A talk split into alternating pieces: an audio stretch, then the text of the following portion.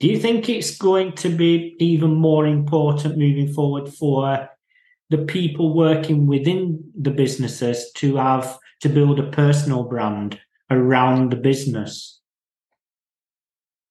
Yeah, I think whether or not they choose to do that around the business, you know, building a personal brand is the single most effective thing that you can do for SEO.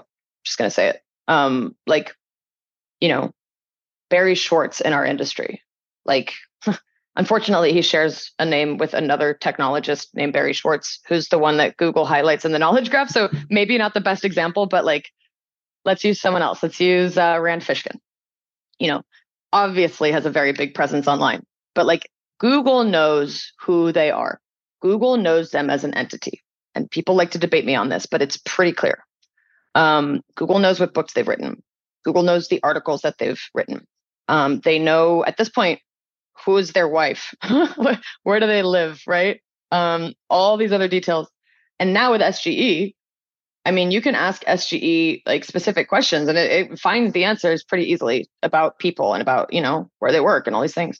So you want to put your best foot forward online. And I think that over time, Google will uh, draw more and more from like, hey, we know that that's Lily and she writes about and speaks about SEO a lot.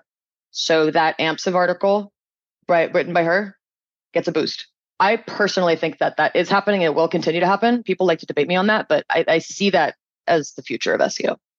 You've been listening to the Unscripted SEO Interview Podcast with me, Mark A. Preston.